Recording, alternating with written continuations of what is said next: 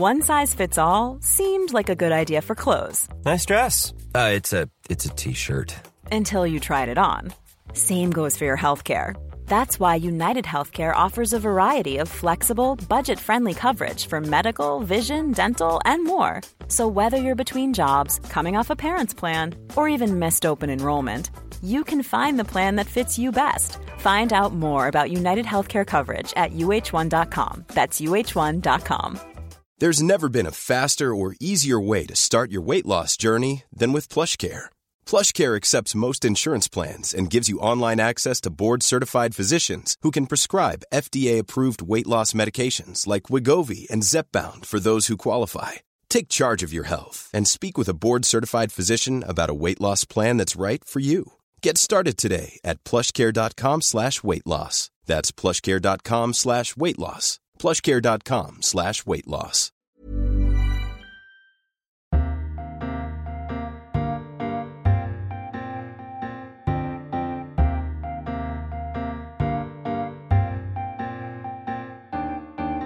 Welcome to a brand new edition of Freedom Books, Flowers and the Moon, the podcast brought to you each week by the Times Literary Supplement. My name is Stig Abell and I am the editor of the TLS. And here alongside me, reunited after a week apart, is Thea Lenarduzzi, who I last saw sitting in a green room at Hay Literary Festival, surviving solely on cake.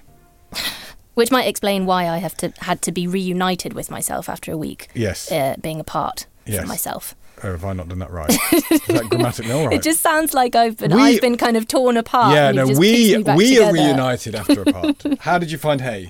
I loved it. I had a great time. Lots of tea, lots of cake, lots of interesting discussion. Lots of people who like the TLS. I was drawn by Chris Riddell, Yes, which is a highlight for me. and you're going to keep that. I'm going to keep that. I've shown everyone I can I can show. And I was there for about 13 hours. You were. Uh, Was it re- worth it? It was really. I, I, I did an event and then I interviewed Kapka Kasabova, who is a TLS writer, which was very good. Um, the other thing I've noticed this week, I want to say that I've seen some podcast listening figures for this show, Yeah, it's looking good. which is looking good. But it also showed that basically two thirds of people listening to the show aren't in the United Kingdom. And it made me think we should do that call out again. Where, if you're listening to this somewhere Yeah. interesting or exotic or mundane, I, I never mind I like the mundane I like ones. the mundane. But wherever you listen to this, please do tweet us at the TLS, at the TLS. Uh, we'll find it uh, and we'll read it out. 'cause I'd love to know where you're listening because most of you are not listening in this country, which is a heartening thing.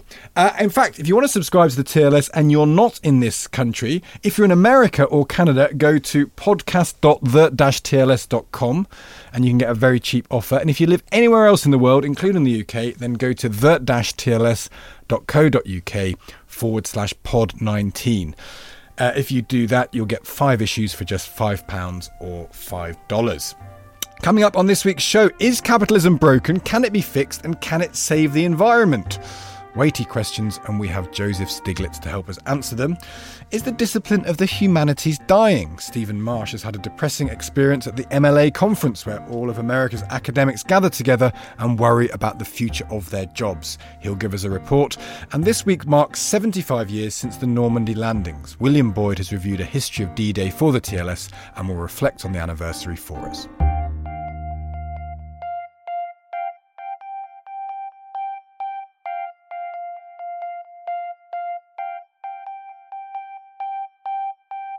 If economists have a patchy record in foretelling financial catastrophe, they do tend to have a nice line in self deprecation. The curious task of economics, said Friedrich Hayek, is to demonstrate to men how little they really know about what they imagine they can design. J.K. Galbraith once offered, Economics is extremely useful as a source of employment for economists. There is beginning to be some consensus that the economic system as it currently stands is itself in serious decline. Professor Joseph Stiglitz this week is unequivocal. By now, it is clear that something is fundamentally wrong with late capitalism. He calls for much needed reform of both our economy and the economics profession. He also notes that the crisis in our economy is inseparable from the crisis in democracy, for which radical change is now necessary. But this pales in comparison to the existential question of the moment climate change. Stiglitz writes of the urgency needed to find a path between incrementalism on the one hand and violent revolution on the other. He believes that this is the only thing that will save capitalism from itself and from the capitalists who would unwittingly destroy it and the earth along with it. He joins Thea and me now. Joseph, hello. Nice to be here. Let's start with uh, your initial proposition that there's something fundamentally wrong with late capitalism, modern capitalism. What is wrong with it, do you think? Well, I, there are obviously many, many things. If you begin as an economist, you begin to think about things like market power. We don't have the kind of competitive economy that is depicted in a textbook. You think about the firms we have, the large corporations, are run uh, largely by and for the CEOs, the management, not for even the shareholders, let alone the rest of society. You think of the excessive financialization, uh, and you think of the way globalization has been mismanaged. Uh, so these are at least uh, some of the dimensions in which uh, uh, we've we've seen our economy not not been working well. And uh, in particular, what we've seen is uh, it's almost as if uh, people are supposed to serve the economy rather than the economy serving the well-being uh, of individuals, and it's helped shape us and shape us in a way that makes us uh, more materialistic. Is there a consensus now? Do you think this notion that sort of the neoliberal trickle-down economics, let the markets decide, philosophy that really held sway in the last few decades. Is there consensus now that that hasn't worked? That has led to the problems you've just you've just identified. Well, I wish it were a consensus uh, uh, because I think uh, it, it, should be a consensus. Uh, the fact is that the reforms that began under uh, Margaret Thatcher and Ronald Reagan have not delivered uh, the promises uh, that they uh, gave at the time. Uh, growth is actually slower. oh, the vast majority uh, in some countries of more than 100% of the growth has gone to the top 10% the top 1% uh, so uh, that ordinary citizens have not done very well over the last third of a century and we are now beginning to see the political ramifications uh, of of this economic failure and and the fact that uh, the promises uh, made were not delivered on. There'll be some people who say that, that that perspective is a kind of catastrophizing one, and they'll say look at the poorest countries in the world, they are much richer than they once were. Mortality rates are declining everywhere. Illnesses are being eradicated. If you take a view of the whole century, you are seeing the success, the triumph of capitalism, even in its late form. Well, there are uh, important successes, and as you say, one of the things that's happened is uh, hundreds of millions of people have moved out of poverty, particularly in China. But it wasn't ordinary capitalism. Uh, that was a, a no one would say that the Chinese economy is driven by neoliberalism. Uh, it it is a an amalgam of markets and uh, a strong role for government, uh, and it's not particularly been democratic. But the real thing, focusing on the advanced countries, is for large fractions of the advanced countries things have not gone well. And that was part of the promise that it wasn't uh, us versus them, everybody would be better off. And uh, that's been shown to be a lie. Even in terms of life expectancy, one of the real concerns uh, is that in the United States now, for three years in a row, life expectancy is in decline. And among white males, uh, it's in serious decline. And white males who are uh, uh, not college graduates uh, who just have a high school degree. Uh, it's, it's almost uh, an epidemic of deaths. It is not true that even in this one indicator where we uh, have had enormous advances in science, uh, in our ability to extend life, the fact is that the way our economy has been shaped has led to these deaths of despair, increases in drug overdose, suicide, alcoholism, uh, symptoms symptoms of a societal decay. Part of the problem as well is that we're we're sort of insisting on seeing capitalism as as one thing, one kind of unchanging thing that's that's coherent and rolls out across the board, but it's not that's obviously not at all the case. It's many things and it's constantly changing.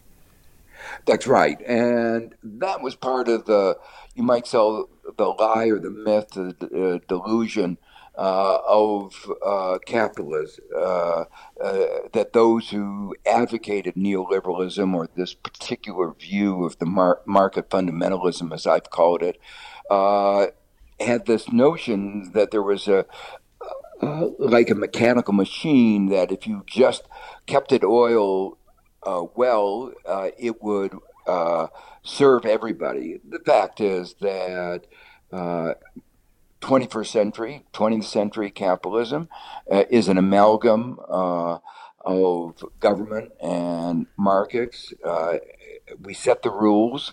Uh, how those rules are set really shapes the nature of capitalism.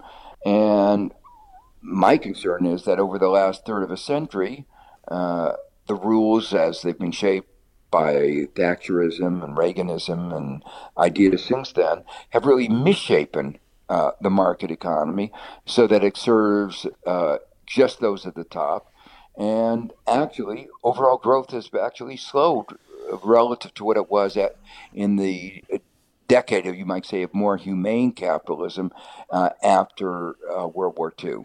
And there's also this question of how technology, separate to that, I know it's a, I know it's a product of capitalism um, in its way, has changed things. Um, I think Keynes said that if you take care of unemployment, the economy takes care of itself. But what we see in, in Western societies uh, is both high employment, very high employment, and yet still deep seated inequality because ultimately jobs no longer pay probably because of, to a certain extent, of the influence of technology.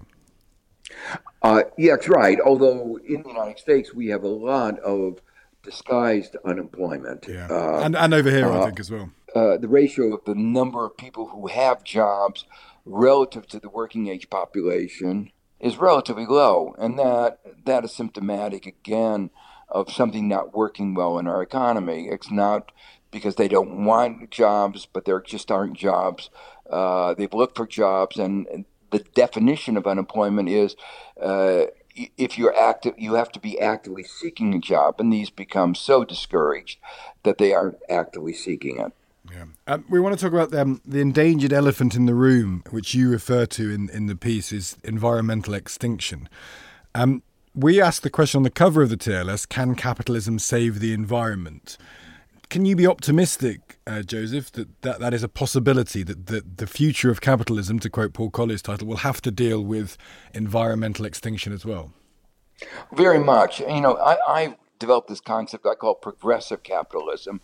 Uh, other people use different words, but uh, uh, the fact is that uh, the market economy with government and civil society uh, are can be a very important instrument for dealing with societal problems. Uh, uh, it can uh, innovate to save the environment. Uh, we've had big advances in renewable energy, so it can be part of the solution. But we also know untempered capitalism, market fundamentalism, unregulated, can bring uh, enormous pollution. Uh, it has been the source of uh, the carbon emissions, which now threaten our planet. There's a large group of companies who are resolved to use their economic might to, to try to save the world from extinction. But there are also a large number of American companies that are absolutely resolved to destroy it. And so, what are your hopes? I mean, how likely do you think it is that we'll see the Green New Deal that's been proposed in the US uh, just recently? How hopeful are you uh, that that will come to anything? I'm actually very hopeful. I, you know, uh, that's obviously uh, reflecting my hopes of what will happen in 2020. But I think if we have a change in administration in 2020, uh, I think there's uh, a broad consensus that uh, we will have to take strong actions to uh, preserve to preserve our planet. Uh, there are also actions going on at many different levels. Uh, I'm involved in a, uh, as an expert witness in a litigation in federal court being brought by 21 young children who have said that their basic constitutional rights are being put in jeopardy as uh, their future is uh, being put in jeopardy by climate change. Uh, I'm also. Uh, that's an interesting. That's, an, that's, yeah, that's, an interesting idea. In what? In what? What? What are the specifics of the case? Is it because they live in in in a part of the world that is particularly uh, liable to be affected by climate change more than more than the average place, or, or what? What? What are the kind of the specifics of their claim there? Uh, well, I think you know every young person is going to be affected, yeah. but these 21 uh, children uh, each of them ha- is being affected in a particular way. Uh, one of the children lives on an island that will be submerged by uh, rising sea levels. One of them lives on a farm where increasing temperatures is making the crops that they've been growing uh, unviable. So each of these kids has been is being affected in a very, very real sense, yeah. which is one of the reasons why the case has been able to uh, proceed as far as it uh, has gone.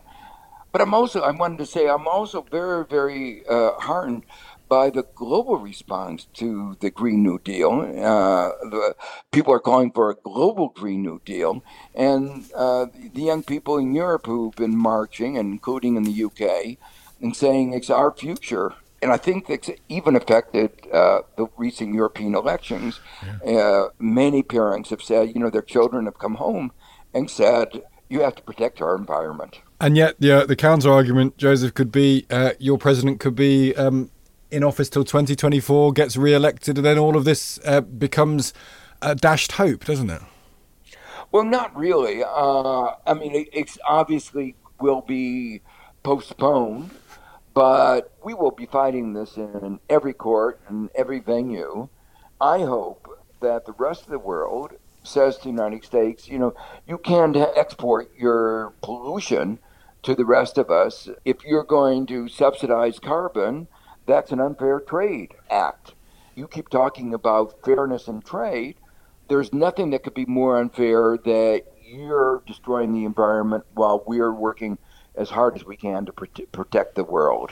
Well, it it sounds like you you find yourself on a very uh, interesting point on the, as you put it, the path between incrementalism on the one hand and violent revolution on the other. I think I'm going to have to drop you a line to, so you can tell me more about the cases that you're working on because yeah, it sounds that's a great story. utterly fascinating. Yeah. Um, um, thank you so much for your time. Um, well, thank you, and speak to you again soon. I hope. Okay, thank Bye. you. It's funny because Naomi Klein's in the paper saying she's more optimistic than she's ever yeah. been. Uh, Joseph's just saying how optimistic he is. And it does, you know, the Green Party in this country did well at the yeah. European elections. I, you know, and yet, yeah. and these people know far more than me, so maybe they're right to be optimistic. I, I don't know. I just look at, you know, Trump get Trump could easily get four more years. Yeah.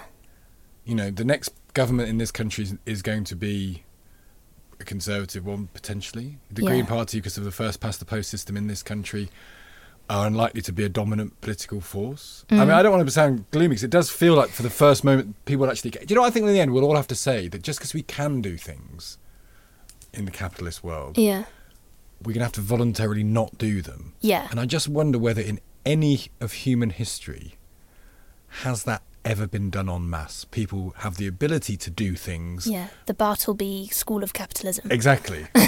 I re- do you not think that it, is, is that psychologically plausible that we'll say I can go on holiday this year? Yeah, I think plenty of people are doing that. Plenty- More people need to do that. I yeah. guess the question is how to capitalise, no pun intended, on all of those people and and to sort of make make that part of a really coherent movement. I think that is happening. Yeah. It's just yeah, we're just more. It's just whether you guys wonder whether you have, it, have it where you have a where your system is you're taxed. Yeah. Effectively on your footprint. Yeah. And so you could pay more tax as you have a higher footprint, but that will go. What go, sort of offsetting? Yeah, and that. Becomes, I think offsetting hasn't uh, has that worked in the past because there's been all sorts yeah. of you sort of end up just buying credits from someone else yeah. and playing the system. So I don't I don't know. I'm clearly you know I, I don't but, I don't know, but well, let's sound, let's sound optimistic. Let's try and yeah, let's yeah, end on an optimistic on, note. Then. We've got to. yeah, okay. I don't know very much. Joseph Stiglitz is a he certainly no, does. He's a Nobel laureate in economics. Exactly. He's I think he knows a thing or two. That's good enough for me. One size fits all seemed like a good idea for clothes. Nice dress. Uh, it's a it's a t-shirt. Until you tried it on. Same goes for your healthcare. That's why United Healthcare offers a variety of flexible, budget friendly coverage for medical, vision, dental, and more. So, whether you're between jobs, coming off a parent's plan, or even missed open enrollment, you can find the plan that fits you best. Find out more about United Healthcare coverage at uh1.com. That's uh1.com. Hey, I'm Ryan Reynolds. Recently, I asked Mint Mobile's legal team if big wireless companies are allowed to raise prices due to inflation. They said yes. And then when I asked if raising prices technically violates those onerous two year contracts, they said, What the f are you talking about, you insane Hollywood ass?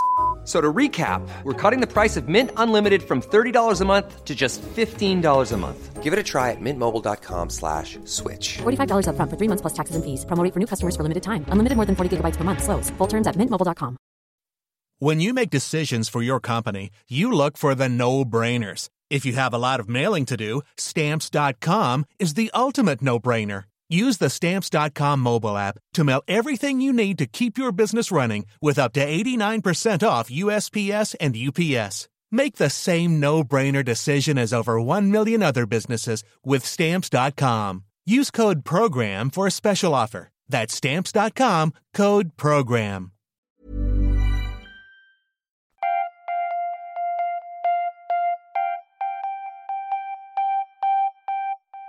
My granddad fought at D Day. He was part of a Highland regiment that was evacuated at Dunkirk, battled Rommel in Africa, entered Italy through the bottom of the boot, and was brought out 75 years ago to take part in the Normandy landings.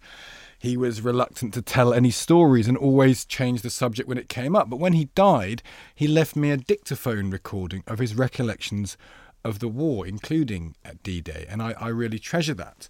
Uh, William Boyd's uncle Ronald fought at D Day, an 18 year old able seaman on HMS Ajax. What was it like for him? As with so many people, he never talked about it, and William never asked. Now the voices of D Day are all but silenced. Works of history become more important, and this week, William Boyd has reviewed Normandy 44 by James Holland. As with all popular histories, there is what he calls the fundamental question what was it like to be there? This is apparently a superb book, and William Boyd joins us now to reflect on it and 75 years since D Day. William, welcome. Thank you very much. Uh, tell us about your, your uncle. Why, why, do you think he was, as so many were reticent about talking about the war? Was it the nature of the generation? Was it the, the horrendous experience itself?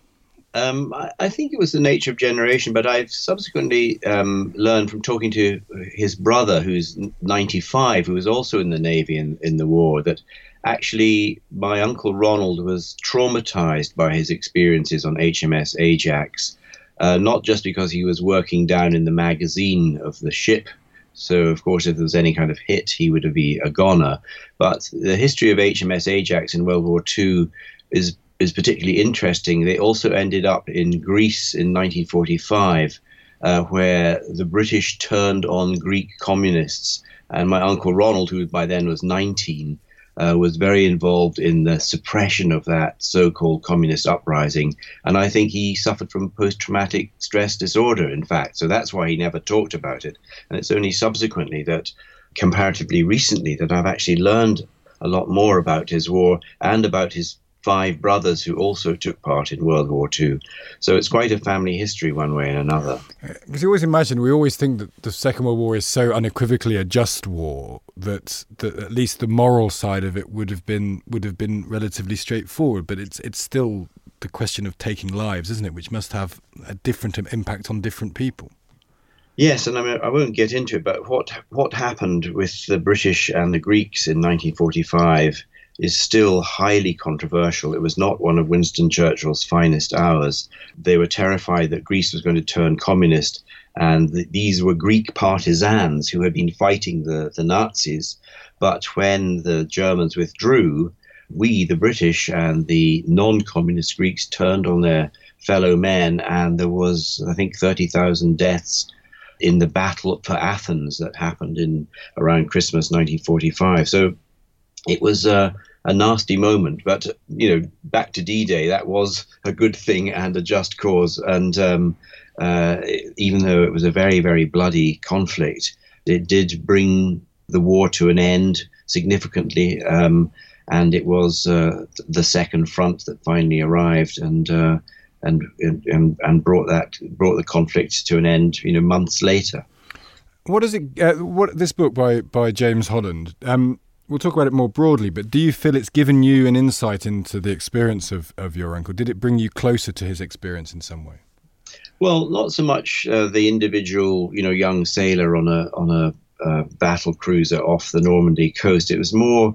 Uh, it's a brilliantly uh, achieved way of setting a context for the, the 77 days that he follows from June the 6th, 1944, uh, through the battle for France. And I think what he's done particularly well is uh, portray that that broad conflict that took place in France in in the summer of 1944. And um, for me, that's what that was the revelation. I mean, James Holland uh, also says that what he wanted to do to make his book different was to look at the the logistics of of that campaign, how people were fed and watered and supplied, and how these vast armies actually functioned.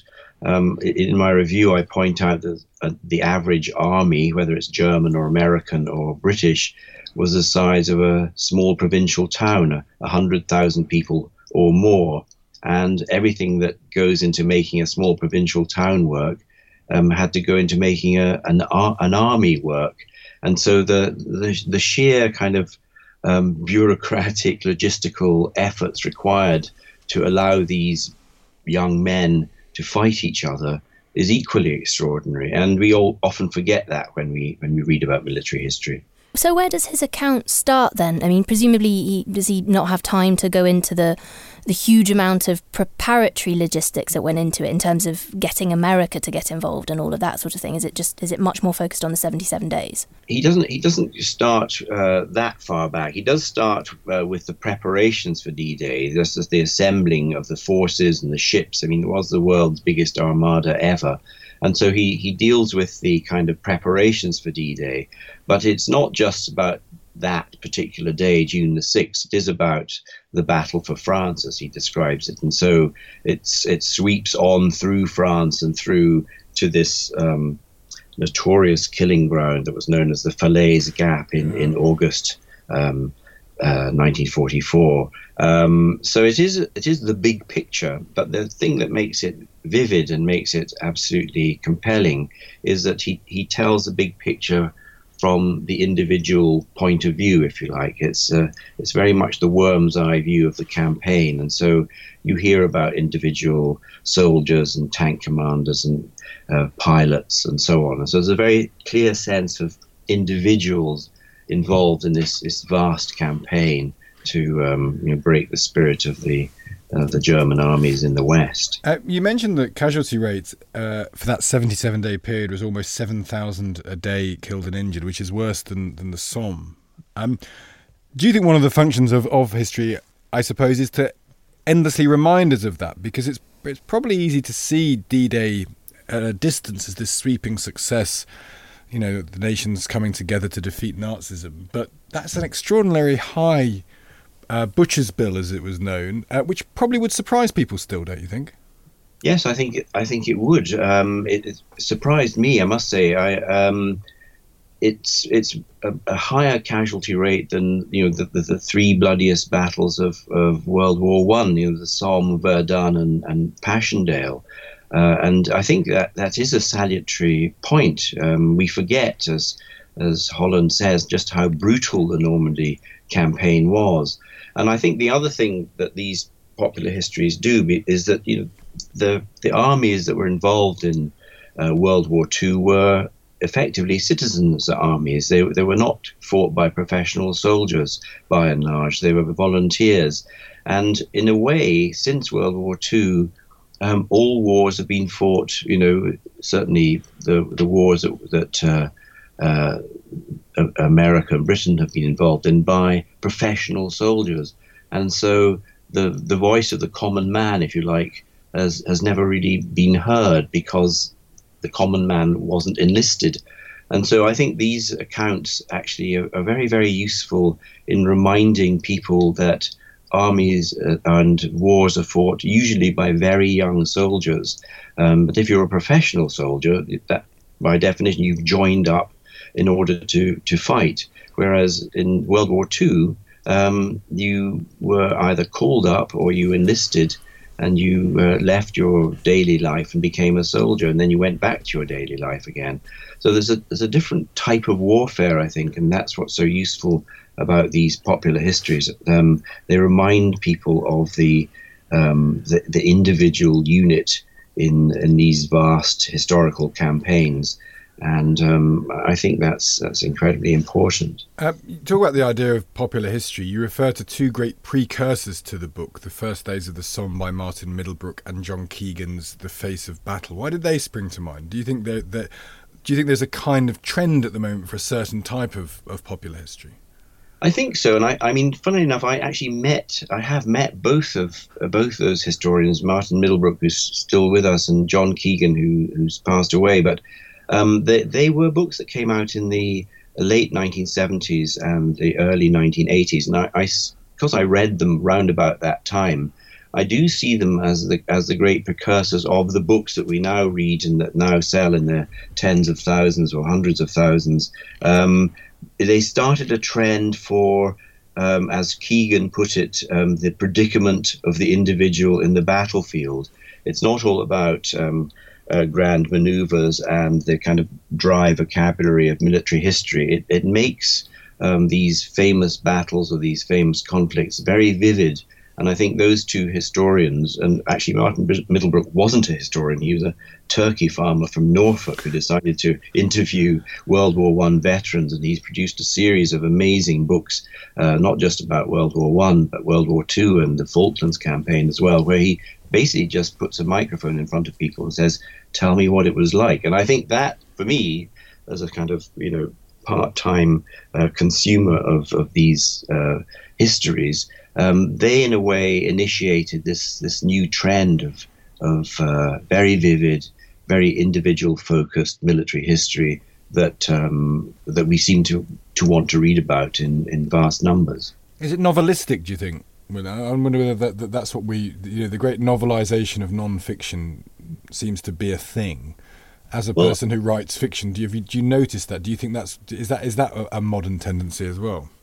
I think it's not so much novelistic as um, as hearing the individual voice. I mean, as a novelist, I often read these books and kind of cherry pick things that will be, be useful for, for my fiction. Um, but what I think is is dramatically different about them, it's not the um, the, the, the the grand overview. It's very much what it was like at that moment on that day, and usually backed up by some sort of quotation or or memory that makes it particularly vivid. So um, it's novelistic in the sense that it's it's very vivid and and and foregrounded, but of course it's not structured like a novel, and the the effects are not um, manipulated like a novel. But I suppose but caring about the individual is kind of not caring about an, an, a named individual, sort of plotting the, the, the, the story of an individual. Kind of that that feels almost what a novelist would do, maybe. Yes, except they they they jump around a lot. Yeah. You know, they, will go from a German tank commander to a, to a British pilot to a, uh, you know, a submariner or something like that. So it, it doesn't have the kind of shape of a novel, but it does definitely have the kind of textures, if you like, of,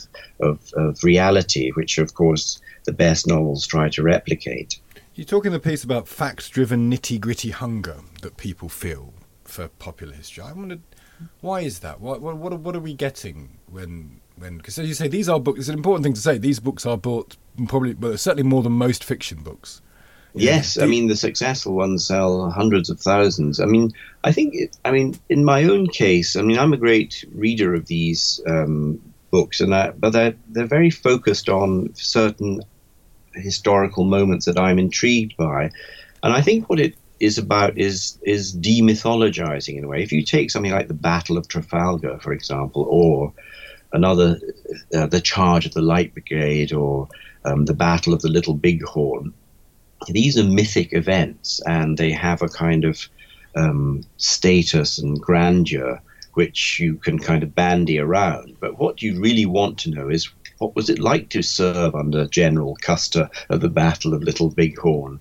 Um, and you realize that, you know, German trumpet players were in his army. And, and I think what it, what it, for me, what it does is take something enormous and huge and, and mythic and render it down to the individual experience. So if you read a book on Trafalgar or you read a book about the Hundred Years' War, um, it ceases to be this um, headline, if you like, and suddenly you've got the day by day individual textures of these famous campaigns, and and that's what I think uh, drives me to to read them. I want to get behind the myth and get to the reality.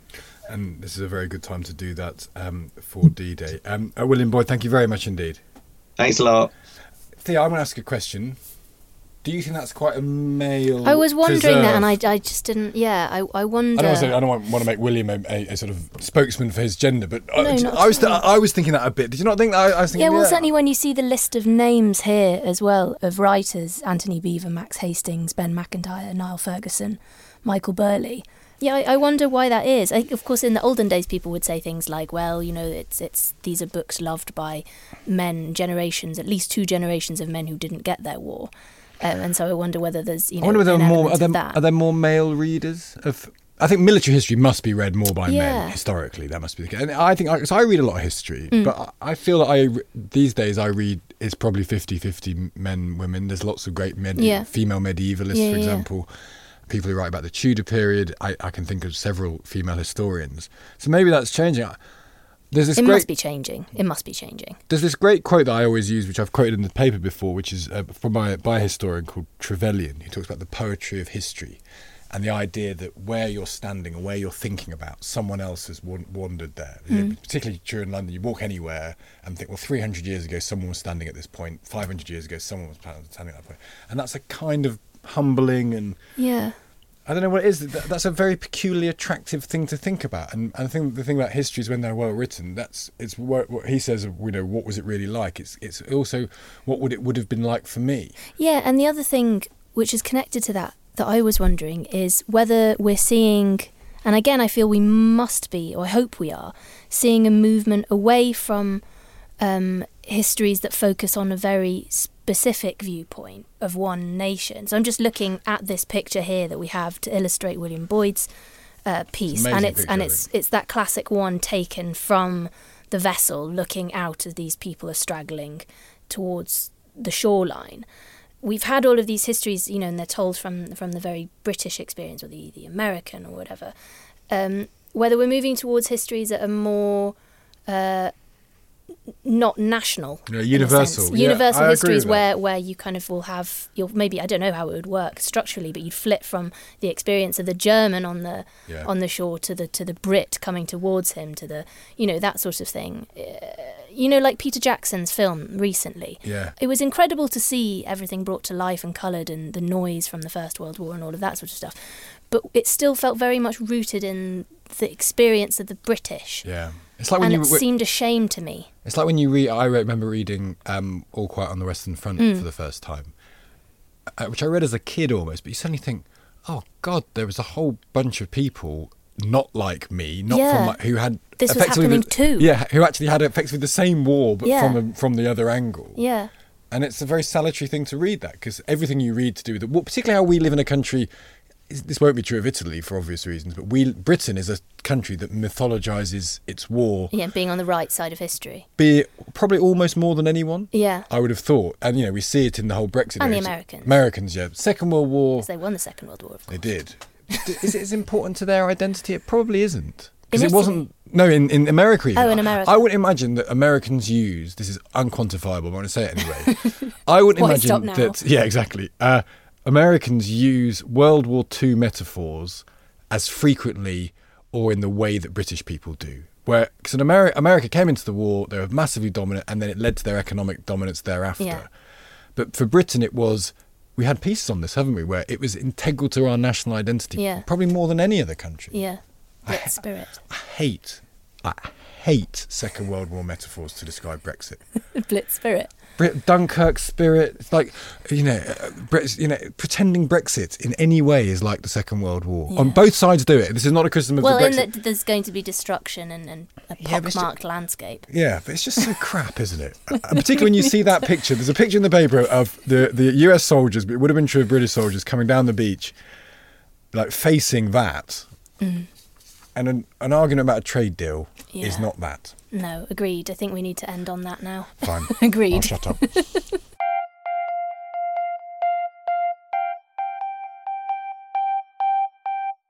What are universities for? How to save our universities? The past decade has seen a sharp rise in books with titles like these.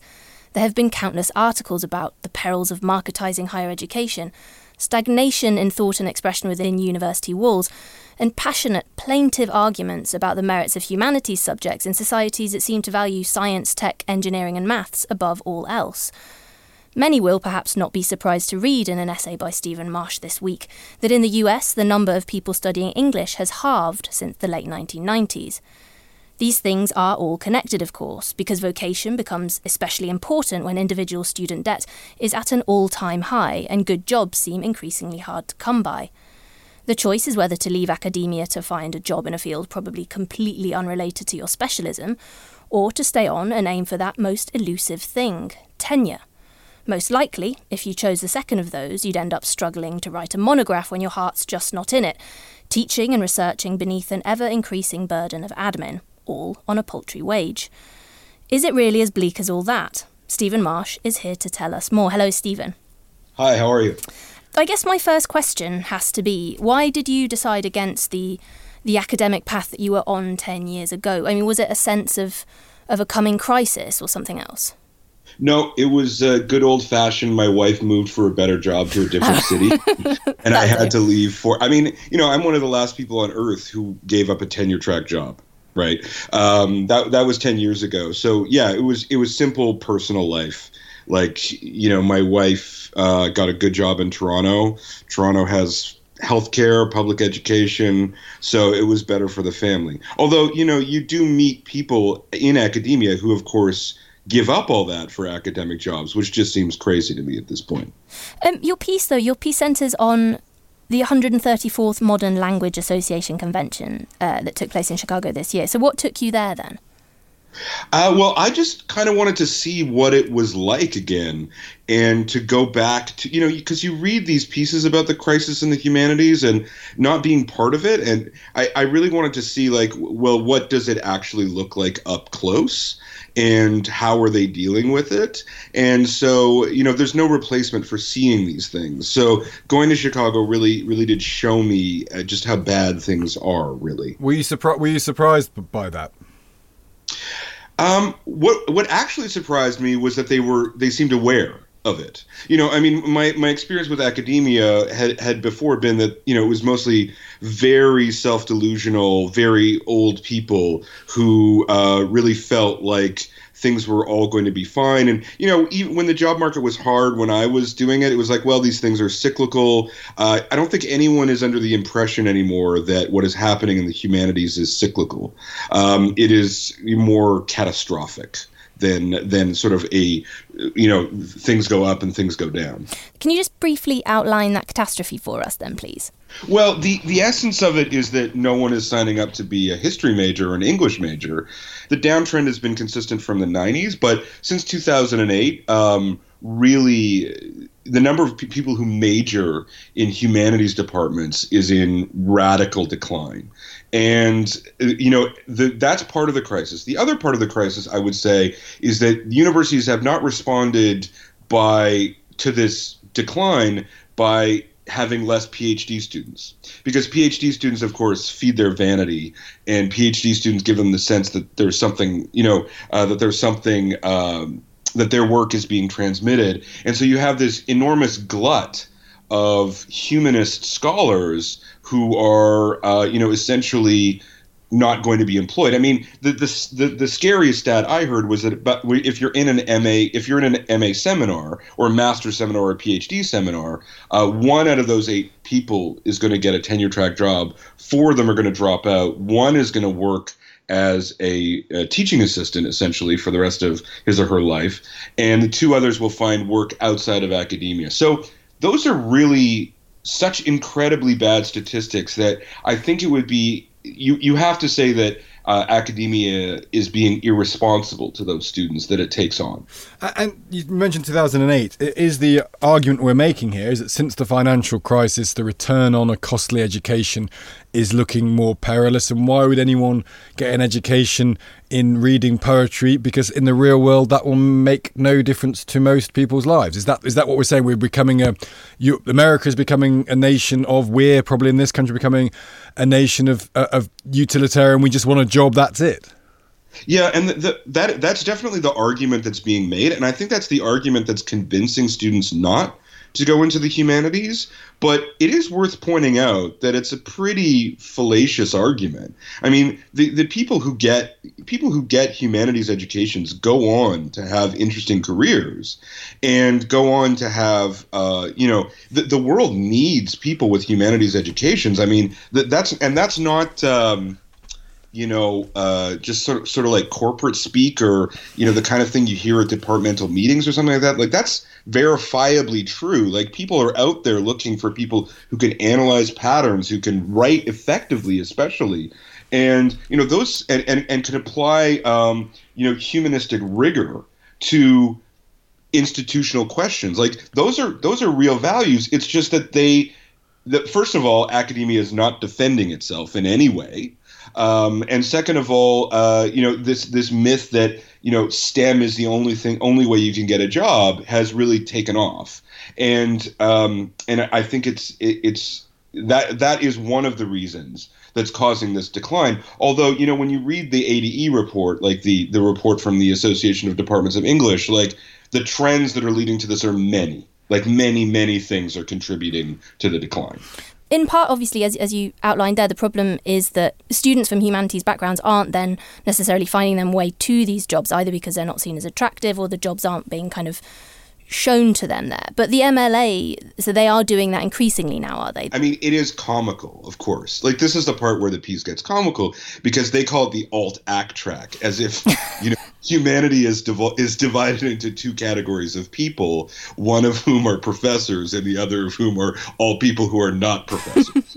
right? Like this is this is the kind of world that these professors inhabit. I mean the thing about academia particularly in the united states is that it's completely a self-replicating community. Like it it no, no one becomes a professor of english to then become other things mm. right? I mean i do have a particular perspective on this because i have left academia for other things and I, I actually know that the skills that i got when i was getting a phd in shakespeare um, gave me real insights and real abilities that other people didn't have, and those abilities were monetizable.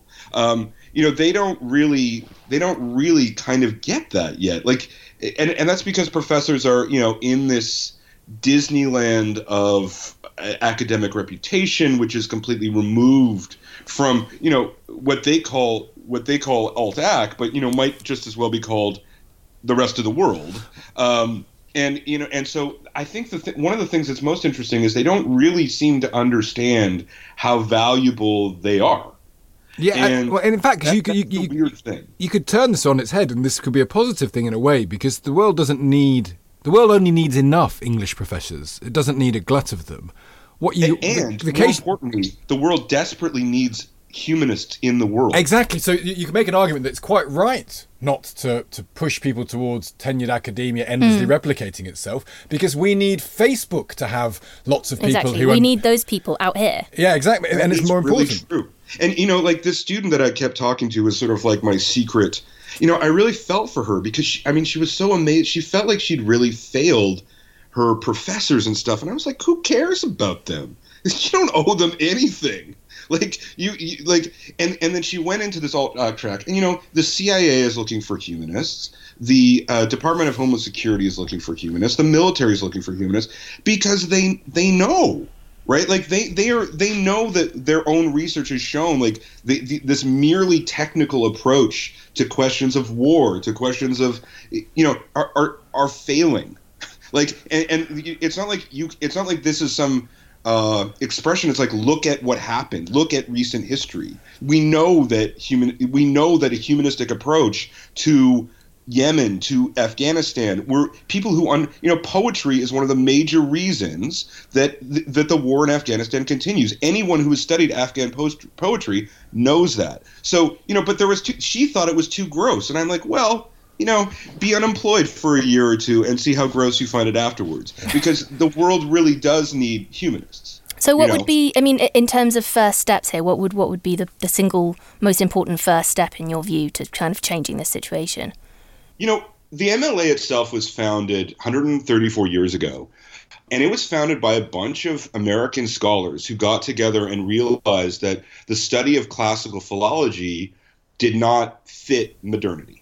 That needs had changed. That like suddenly parsing uh, Roman, you know, Roman literature and Greek literature and understanding the philological roots of uh, ancient languages was secondary to understanding modernity, which you could understand through literature.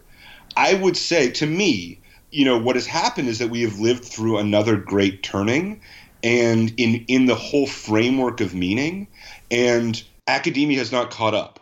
And and and I don't mean like I know that sounds like oh well you should just be studying Terminator 2 or whatever like that's not what I mean like the rigor of humanistic education the rigor of humanistic scholarship that's never going to be that's always going to be valuable right? Like that's never that's never going to be of no use but i think it needs to be applied to this new sphere of meaning that we've entered. And and, and you know and not the world of meaning you know of the 1970s when most of the professoriate entered university life and and which is still dominates the whole discussion certainly dominates the mla yeah. You know, tear down the ivory tower, Stephen. We'll have to leave it there. It's. Uh, I think that's. Uh, I think that's quite a, a compelling manifesto. Uh, thank you very much indeed. My pleasure. Um, that's all we've got time for this week. Our thanks go to Stephen Marche, to William Boyd, and Joseph Stiglitz. Get subscribing to the TLS. This week is a real cracker of an issue, and we do try to make all of them that good, I promise. Next week, we have a Russian special, which includes a previously undiscovered ending to a novel by Nabokov. He'd be a great guest on the podcast, I reckon. Alas, you're going to have to put up with not you, Thea. No, not me. Not me. With Lucy Dallas and me. Until then, from us both, goodbye.